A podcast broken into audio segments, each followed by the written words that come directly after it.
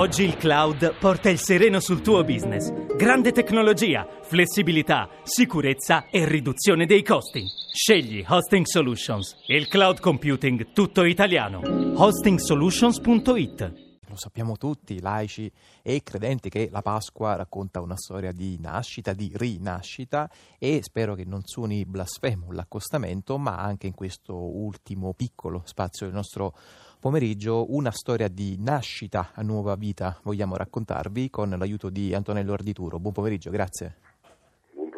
Grazie a voi. Antonello Ardituro è un magistrato della DDA, Direzione Distrettuale Antimafia di Napoli, in prima linea da tempo nella battaglia contro i clan di Camorra, titolare di inchieste molto delicate sul contrasto ai poteri criminali e che qualche tempo fa ha avuto una intuizione, a quanto pare molto felice, eh, che ha fatto segnare un punto, forse soltanto un punto, ma un punto importante a favore della legalità a Quarto in provincia di Napoli, eh, comune che tra l'altro qualche giorno fa è stato sciolto per Camorra con una decisione del Consiglio dei Ministri che ha previsto anche le elezioni tra 18 eh, mesi. Allora, di che cosa stiamo parlando? Stiamo parlando del fatto che c'è un club di calcio che è stato letteralmente sottratto ai clan di Camorra e affidato dalla magistratura a un'associazione anti-racket. Il club si chiama Nuova Quarto Calcio, eh, l'associazione è, è SOS Impresa. Dottor Ardituro, allora perché questa scelta? Con quali intenti e da dove nasce questo progetto che mi sembra per una volta spezza il vincolo malato eh, che spesso si instaura tra il calcio e i poteri criminali? Sì, ma in effetti questa iniziativa nasce eh, innanzitutto dall'idea che eh, contrastare fenomeni complessi come la criminalità organizzata non può essere rimesso esclusivamente alle attività di repressione che l'autorità giudiziaria e la polizia giudiziaria compie costantemente su un territorio così difficile come quello napoletano della provincia di Napoli, ma che occorre mettere in moto dei meccanismi come dire, di coinvolgimento, di partecipazione eh, dei cittadini, dei giovani mh, e quindi avendo avuto tra virgolette la fortuna di sequestrare ad un eh, soggetto eh, indagato ed oggi imputato per appartenenza ad associazione camorristica una, che era titolare di una squadra di calcio eh, di un campionato minore, eh, l'idea è stata quella di strumentalizzare in qualche modo ehm, il calcio, lo sport, eh, una volta tanto per finalità eh, assolutamente positive e in linea con la legalità.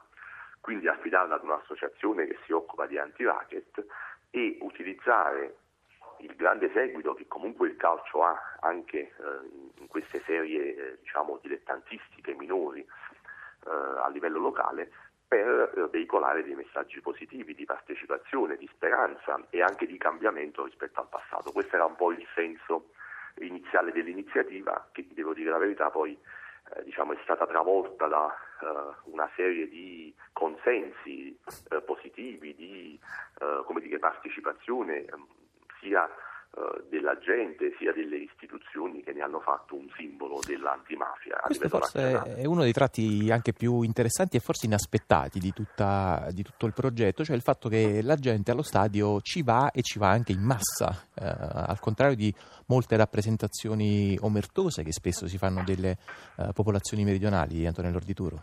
Sì, sì, devo dire che noi, diciamo, ecco, magari ecco, in maniera un po' alterna, ma sicuramente c'è stata una partecipazione significativa non solo allo stadio, ma anche per tutte le iniziative collaterali che sono state organizzate partendo dalla squadra di calcio eh, e quindi mh, mi riferisco anche a manifestazioni pubbliche anticamorra, alla eh, iniziativa che sta per partire della nascita di un'associazione anti-racket sul territorio.